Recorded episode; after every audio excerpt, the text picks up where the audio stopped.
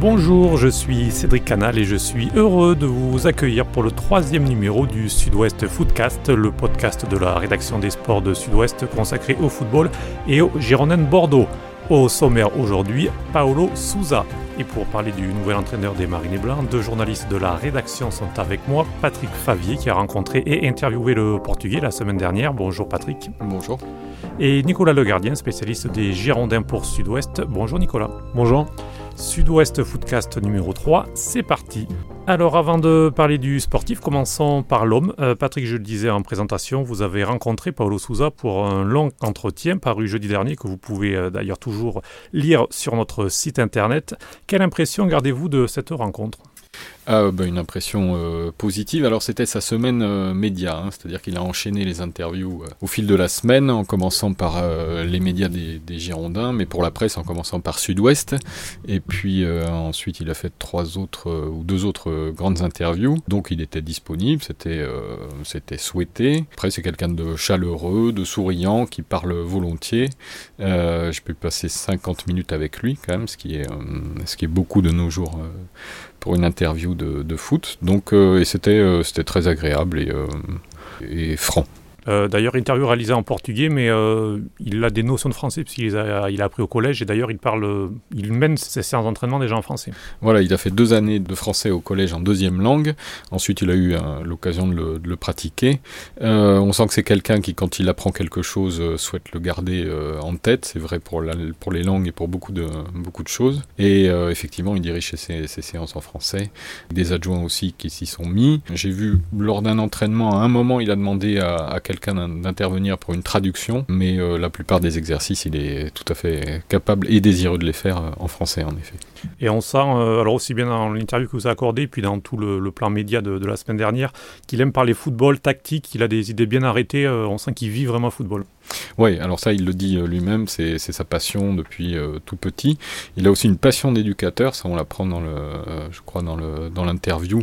Nicolas va peut-être corriger, mais il a dit qu'enfant, il rêvait d'être instituteur, en tout cas d'enseigner. Il a toujours eu ce goût-là, et il dit qu'il a la chance de le faire dans le milieu du foot. Donc c'est cette passion en effet. Ce qui ressort, donc moi je l'ai pas rencontré personnellement, j'ai échangé dans les conférences de presse, c'est que c'est quelqu'un de très méthodique. Donc il a ce côté-là, effectivement, ce côté enseignant dans le sens très méthodique. Il sait exactement où il veut aller, comment il est, avec une méthode, un fil pour y aller, très pédagogique quelque part. Dans l'approche des séances, on peut retrouver un côté formation, c'est-à-dire c'est quelque chose de très précis, de très carré, qui montre un côté formation, ce qu'on voit chez les plus jeunes, etc., qu'on voit pas toujours chez les pros, où parfois c'est plus des entraîneurs qui vont donner des grandes notions, qui vont laisser une certaine liberté aux joueurs en disant ils ont quand même leur base, donc c'est aussi à eux d'interpréter. C'est eux. Avec Paulo Sousa, on se rend compte que c'est parce que c'est le début aussi et qu'il veut mettre en place ses idées, c'est quand même des choses de très précis, que ça soit dans l'aspect tactique, dans la gestuelle, dans ce qu'il demande. Et c'est vrai que là-dessus c'est intéressant, parce que c'est une autre approche par rapport aux autres entraîneurs que au moins moi j'ai connu au Girondins ces dernières années. À chaque fois, il y a des méthodes un peu différentes, parce que souvent, quand il est arrivé, on a fait des comparaisons avec Poyet, etc. C'est des personnages très très différents, c'est-à-dire qu'on ne sent pas le meneur d'homme comme pouvait être Poyet, proche de ses joueurs, etc. C'est plus quelqu'un qui a du recul, en plus qu'un staff étoffé, etc. C'est très méthodique, etc. Or, Poyet était quand même beaucoup sur le jeu, c'est-à-dire c'était que du jeu, beaucoup de possession ou du jeu devant le but, mais c'était vraiment que du jeu. Et là, on sent des choses plus précises, plus basées sur la tactique. C'est aussi un peu l'école italienne qu'il a fait grandir, même par Eriksson qui est imprégné de cette école italienne. Oui, il est capable, effectivement. Enfin, on l'a vu faire travailler la défense et sur la relance et la circulation de balles sans opposition. Donc, il était parmi les joueurs, et il leur faisait faire un circuit de passe et de relance. Donc, effectivement, dans un système qui est très proche de la formation, puisqu'il n'y avait pas d'opposition. Et il a expliqué après pourquoi il fait comme ça, pour donner de la confiance, pour donner du temps aux joueurs et faire rentrer les données. Sur le côté proximité avec les joueurs, je ne sais pas si ça durera en effet, puisque tout ce qu'on a, quand même, il faut le dire, ce sont des premières impressions, puisqu'il a 2 semaines d'entraînement et la plupart des séances se sont faites à huis clos. Donc il faut être prudent, mais enfin on voit bien quelle est quand même sa méthode. Et effectivement, il est quand même très proche des joueurs. Je l'ai trouvé au milieu des exercices de balle, capable de les interrompre pour expliquer certaines choses, ça c'est assez classique, mais aussi de courir avec les joueurs et de leur parler pendant que le jeu se déroulait pour les replacer. Donc il est vraiment très proche. On l'a vu aussi corriger l'attitude, par exemple, d'un joueur qui courait pas assez, selon lui. Donc il a arrêté le jeu, il lui a mis un petit soufflon au milieu de la séance. Donc c'est vraiment quelqu'un qui intervient, et qui intervient aussi positivement. Il est assez tactile, hein, il va toucher la tête de joueurs. Quand je parlais de proximité, moi je pensais plus que Gustavo Poyet, il a été quand même à payer le champagne aux joueurs après son premier match, à aller au restaurant avec eux, à les amener au restaurant après les matchs. Je pense pas que Paulo Sousa soit dans cette optique, ou un cas particulier. Par contre, oui, il a ce côté proximité parce qu'il a été joueur, je pense, et puis il a ce côté éducateur, parce qu'on revient à ce mot-là, quoi, ce côté éducateur, d'expliquer, de bien arrêter, qui est assez intéressant. Alors François Kamano, dans sa sortie contre Ricardo et Eric Bédouet, qui a fait polémique dans l'équipe, il a notamment loué les entraînements de Sousa, et en critiquant ceux de ses prédécesseurs. Alors on l'a un petit peu évoqué, mais est-ce qu'il y a vraiment une grosse différence? Déjà, moi, il y a un point quand même qui je trouve est peu mis en avant quand on compare ce qui s'est fait avant par le staff Ricardo Bédouet et ce qui est fait après. Alors oui, il y a une grosse différence, on y reviendra peut-être après, et voilà, Patrick qui a assisté à plus d'entraînements que moi pourra le dire, mais on oublie quand même que Ricardo et Bédouet ont quand même dirigé une équipe qui a joué quasiment tous les 3 jours jusqu'à début février. Donc c'est-à-dire, vous demandez n'importe quel entraîneur, le staff international aussi de l'équipe de France, ils vont vous expliquer que quand vous jouez tous les 3 jours, forcément il y a 1 ou 2 entraînements où ils ne font rien. J'assiste aux entraînements de l'équipe de France à 48 heures d'un match, où le lendemain et le surlendemain, même parfois des matchs joués en club où ils arrivent en sélection, ils font des tennis-ballons, ils font des petits jeux de possession, alors forcément il n'y a pas grand-chose. Donc ça c'est quelque chose qui est dans le giron des entraîneurs, qui disent que voilà, que le lendemain, voire le surlendemain, on est dans de la récupération. Donc quand vous jouez tous les 3 jours, forcément, le genre de séance avec laquelle on assiste avec Paulo Sousa, qui a bien débuté sur une semaine de 8 jours et après a eu 15 jours de travail, forcément c'est des genres de séances qui demande plus d'investissement physique, qui est difficile à faire quand on joue tous les 3 jours. Donc après, nous, les séances à huis clos de Ricardo, on les voyait pas, hein, les séances de mise en place un peu plus tactiques, etc. Je pense qu'effectivement, on revient à ce qu'on disait tout à l'heure, Paulo Sousa, il y a peut-être plus de précision, parce qu'il y a plus ce côté formateur, éducateur que Ricardo. Les joueurs le disent de toute façon, hein, Benoît Costil le dit ce matin aussi dans nos colonnes, hein, que c'est hyper intéressant, parce que c'est hyper précis, parce que c'est novateur. Il y a ce mot-là aussi qu'on n'a pas utilisé pour Paulo Sousa, qui est quelqu'un qui est, c'est pour ça qu'il est entouré d'un staff d'ailleurs de beaucoup de jeunes, puisqu'ils sont tous entre 35 et 40 ans, et de gens qui viennent finalement du monde universitaire, qui ont fait leur petite expérience, etc. Mais c'est quelqu'un qui est toujours en recherche de nouvelles idées, et donc c'est quelque chose d'important aussi, et que peut-être il y a moins chez les entraîneurs français, dont quelque part Ricardo est issu, parce que il a débuté ici, il s'est fait son expérience également en France. Donc ça c'est un aspect nouveau et intéressant. Maintenant, après, cette notion de match tous les 3 jours ou pas est quand même très important dans l'organisation d'une séance d'entraînement, parce que les dernières semaines de Ricardo, où l'équipe avait eu un peu plus de temps, il y avait eu des entraînements quand même beaucoup plus intenses, donc étaient beaucoup axés sur le jeu, effectivement moins précis au niveau tactique, etc., mais qui étaient quand même beaucoup plus intenses que ce qu'ils ont pu faire pendant 4 ou 5 mois où ils jouaient vraiment tous les 3 jours, et là forcément ça complique les choses, quoi. Oui, puis avant de comparer les deux, on va aussi attendre un petit peu les résultats, mais enfin la question du rythme et de l'organisation des séances est décisive. Nicolas a raison de le rappeler. Il y a peut-être une chose qui est vraie, mais qui ne fait pas tout dans un entraînement, c'est que Paulo Sousa et son staff très nourri interviennent beaucoup dans les séries. Ils veulent transmettre une énergie, et c'est vrai que c'est différent du style d'Éric Bédouet et de Ricardo, encore qu'on n'a pas vu, comme le disait Nicolas, toute leur séance. Et puis il y a différentes façons de transmettre de l'énergie ou de l'exigence.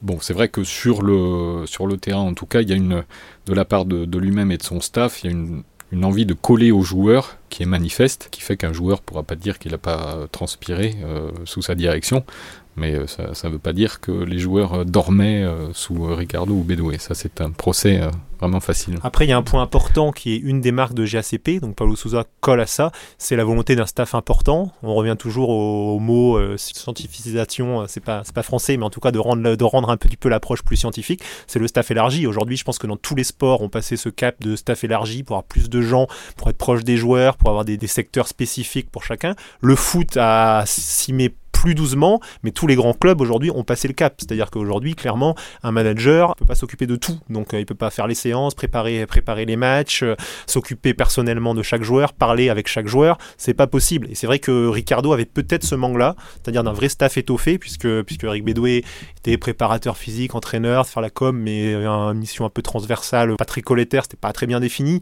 et il manquait sans doute peut-être autour de lui, parce que la qualité de manager de Ricardo, elle est pas à faire, c'est quelqu'un qui a du charisme, qui est, voilà. Par contre, c'est vrai qu'il manquait c'était peut-être ça, et ça, c'est un vrai apport, c'est la volonté aussi de GACP dans l'organisation générale du club, hein, d'apporter ses compétences, et ça, c'est un vrai changement qui va dans l'air du temps, et dans, je pense, qui est obligatoire aujourd'hui, avec des effectifs pro extrêmement larges, et des joueurs qui sont peut-être plus durs à concerner, à responsabiliser, que c'était le cas il y a 20 ans, ou peut-être que les joueurs se responsabilisaient eux-mêmes, ou avaient un autre rapport au foot, quoi. Là, c'est vrai qu'il faut être derrière eux, il faut être précis, parce que sinon, ça peut vite lâcher, quoi. Et dans ce staff élargi, justement, quel est le rôle d'Éric Bédouet ? Est-ce qu'il a un vrai rôle ou est-ce qu'il a été mis à l'écart avec cette nouvelle organisation ? Moi, je l'ai vu dans les séances auxquelles j'ai assisté. Il était absent d'une première, il était présent aux deux suivantes. Il regardait les choses de très loin. Il est intervenu un petit peu au moment d'exercice d'étirement au sol, mais à côté du préparateur physique principal. Donc il est là, mais il a vraiment, de ce que l'on peut voir, un rôle secondaire, peut-être en attendant de trouver d'autres marques.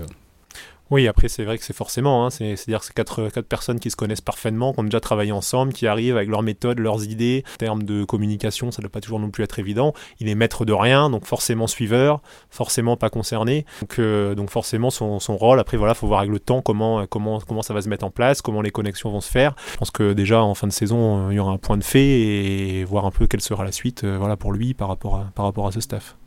Alors, Paulo Sousa a signé jusqu'en 2022, mais il n'a jamais fait plus de 2 ans dans le même club. Le voyez-vous être l'homme idoine pour être vraiment l'entraîneur de la construction du projet voulu par GACP ?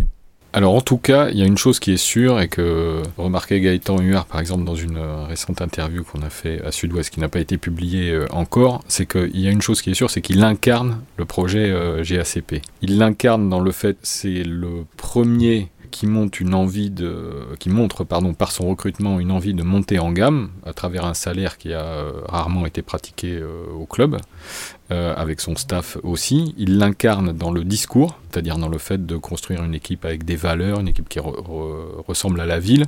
Il a parfaitement épousé le discours de ceux qui l'ont recruté. Il donne une vision à long terme qui manquait un petit peu aux Girondins, parce qu'on se demandait ces dernières années, mais quelle place les dirigeants veulent que les Girondins occupent dans le football français. Est-ce qu'ils peuvent retrouver... Bon, là au moins il y a une piste, c'est se rapprocher du top 4 progressivement. Donc en tout cas, il incarne ce projet. Est-ce qu'il peut le mener à terme ou pas ? Alors là, il y a tellement d'aléas dans la réussite d'une équipe, dans des propositions qu'il pourrait avoir.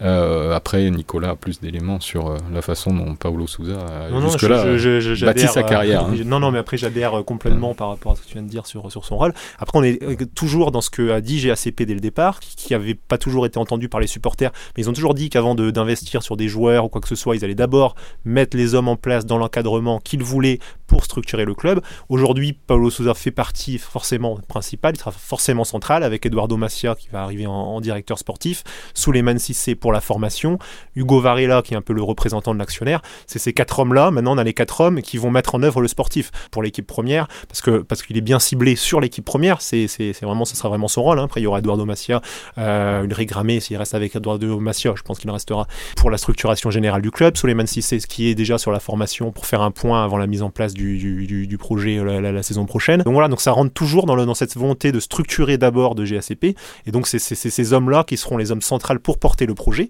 Alors pour Paulo Sousa, c'est quand même aussi la première fois, avec Vidéoton un petit peu où il avait eu un rôle sur l'académie, mais sinon c'est la première fois qu'il a vraiment un projet aussi long, c'est-à-dire quand vous arrivez à la Fiorentina, vous savez que la Fiorentina, bon, c'est souvent des cycles courts des entraîneurs, il n'y a aucun entraîneur qui est resté 4 ans à la Fiorentina, même Montella qui a fini 3e une année, la 2e année, il n'a pas fait plus de 2 ans. Donc vous rentrez dans des clubs où les entraîneurs passent, où les entraîneurs s'en vont. Là, on est au début d'un projet, on est au début de quelque chose, donc forcément, il y a la possibilité de s'installer. Donc voilà, après, comme dit Patrick, il y a tellement d'aléas, que ça soit sur le terrain, dans le rationnel, dans ce qui va se passer, que c'est impossible de savoir s'il ira au bout ou pas. Mais en tout cas, les bases sont jetées aujourd'hui, c'est intéressant, il y a des choses intéressantes au niveau technique. Maintenant, il faut voir comment ça va être mis en œuvre, avec quels moyens, ce sont les questions suivantes, quoi.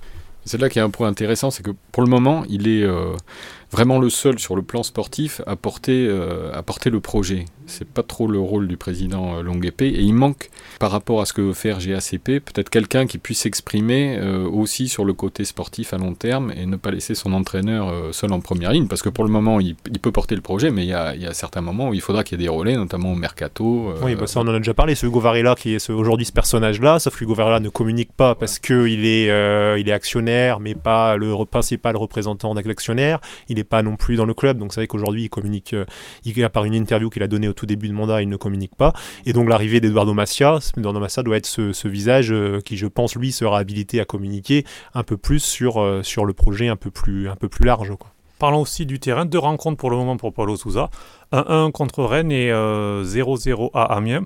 On a vu pas mal de nouveautés tactiques, de l'animation, 3 défenseurs axiaux, une zone de pressing assez haute. Comment est-ce que vous présenteriez ces idées de jeu, Nicolas ? Là, il s'appuie sur ce qu'il a fait à la Fiorentina, donc au début, notamment sa première saison qui a très bien marché, hein. C'est un système de jeu, donc c'est déjà, il le dit lui-même, il met l'accent sur les phases de possession de ballon. Il y a différentes phases en football, il y a les phases de possession de ballon, la transition offensive, la transition défensive et la phase défensive. Lui met beaucoup l'accent sur cette phase de possession de ballon. Après, sur chaque phase, il a des exigences très précises, donc voilà, donc ça c'est intéressant. Voilà, le but c'est effectivement d'essayer d'aller jouer, d'aller marquer. C'est vraiment sa philosophie, ce qu'il veut mettre en place, voilà, sur comment on fait. Après, il faut réussir à le faire, et ça n'empêche pas d'avoir aussi des exigences très précises sur le replacement défensif, une volonté de pressing à la perte, et après les exigences défensives une fois que le pressing est terminé, entre guillemets, sur le replacement, etc.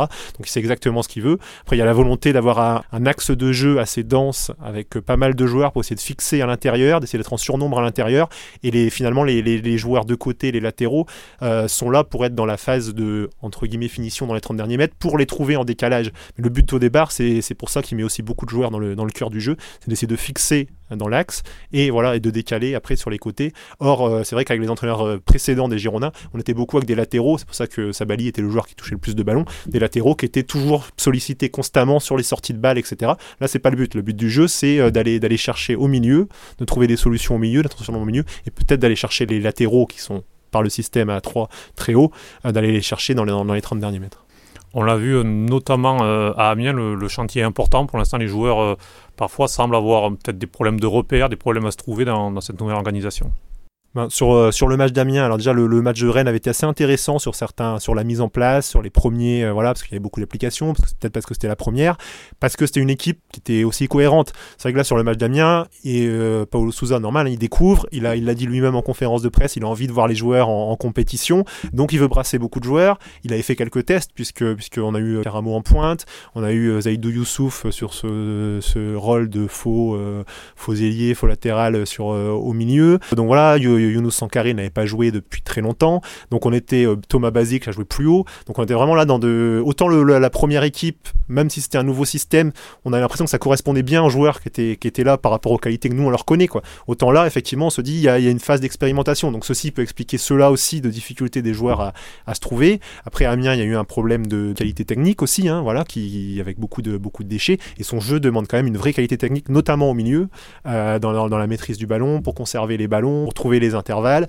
qu'il n'y a pas eu sur ce match-là, et donc... Ouais, il a été prudent quand on lui a posé la question sur les objectifs quantitatifs d'ici à la fin de saison, et je pense qu'il a raison d'être prudent, parce qu'il a effectivement des ambitions dans le jeu qui pourraient paraître à certains moments en décalage avec l'effectif dont il dispose. Comme l'a dit Nicolas, contre Rennes c'était très cohérent, il y avait un système qui tournait, qui a montré du mieux. Ces expérimentations étaient... peut-être pousser un peu loin pour ce que peut faire Bordeaux, même sur le terrain d'Amiens. Cette fin de saison, justement, qui pourrait lui donner la possibilité de tester encore d'autres choses, aussi tester des jeunes. Il a, par exemple, loué les qualités du jeune Lottin, qui était dans le groupe Amiens. On peut s'attendre à d'autres... tâtonnement d'autres tests de sa part sur cette fin de saison. Alors, il l'a annoncé en conférence de presse clairement, qu'il voyait les joueurs à l'entraînement. Il a intégré des nouveaux jeunes, parce que c'est qu'Albert Lottin était venu lors des trêves internationales, mais jamais sur la durée. Kilsi Soko reste aussi plus, et va peut-être avoir sa chance à Saint-Etienne, parce qu'il y a Vukasin Jovanovic qui est suspendu, donc c'est une possibilité.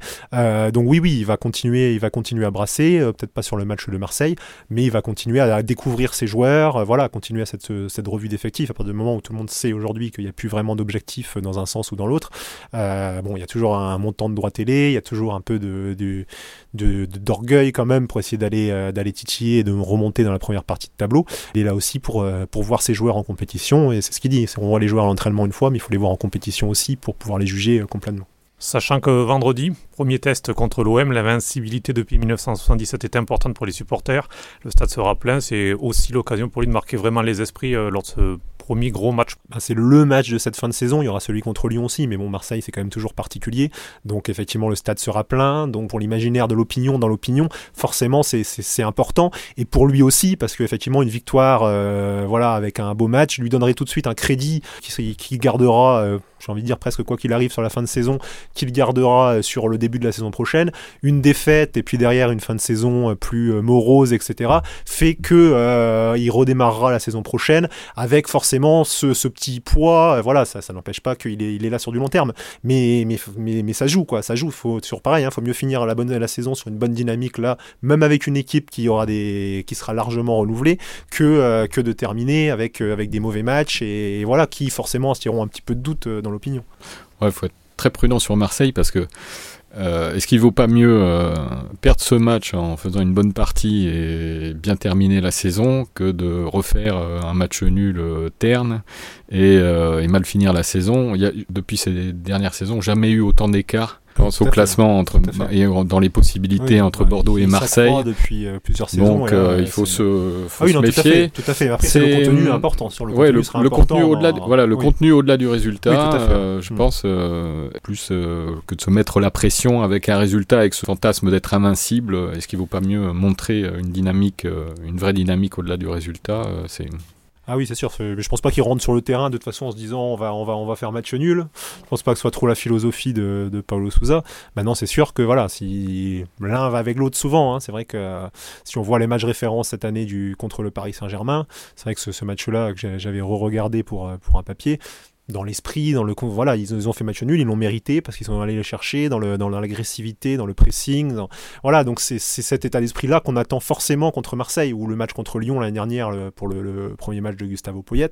C'est dans l'envie de défense en avançant, ensemble, en étant structuré. C'est sûr qu'il faut ça. Après, si l'équipe fait un énorme match comme ça et perd quand même, mais bon, s'ils font un match comme ça, je pense qu'ils gagneront quand même. Sachant que Paulo Sousa a sans doute... compris l'importance de ce match, puisque la semaine est à huis clos comme depuis qu'il est arrivé, mais jeudi, ouverture au public, donc la veille du match, pour aussi certainement transmettre la passion des supporters. Disons que les ultras ont la tradition de venir tous les ans la veille du match pour venir passer le message entre guillemets aux joueurs. Donc je pense qu'il était au courant aussi et que s'il a ouvert la veille du match, c'est que du coup la séance de mise en place, il va faire l'avant-veille à huis clos, qu'il va pouvoir faire tranquillement, et que la veille du match, du coup, il va faire une séance moins importante, pour effectivement prendre cela, et que sa séance importante entre guillemets de mise en place tactique soit pas perturbée par l'avenue. Donc il y a aussi un calcul par rapport aussi à la programmation des entraînements, mais effectivement ça sera aussi l'enjeu justement de mobiliser une équipe pour ce match-là un peu plus que les autres, puisque c'est la tradition qui le veut. Eh bien, Patrick Favier et Nicolas Le Gardien, merci pour vos analyses et merci à vous de nous avoir suivis. Vous pouvez retrouver cet épisode, les précédents épisodes ainsi que tout le catalogue podcast de Sud-Ouest, musique, vin, cyclisme, rugby, coulisses de l'info, etc. sur notre site, sur notre page Pipa, mais aussi si vous abonnez à la chaîne Sud-Ouest sur iTunes ou votre appli de podcast préféré. À très vite pour un nouveau numéro du Sud-Ouest Footcast. Ciao.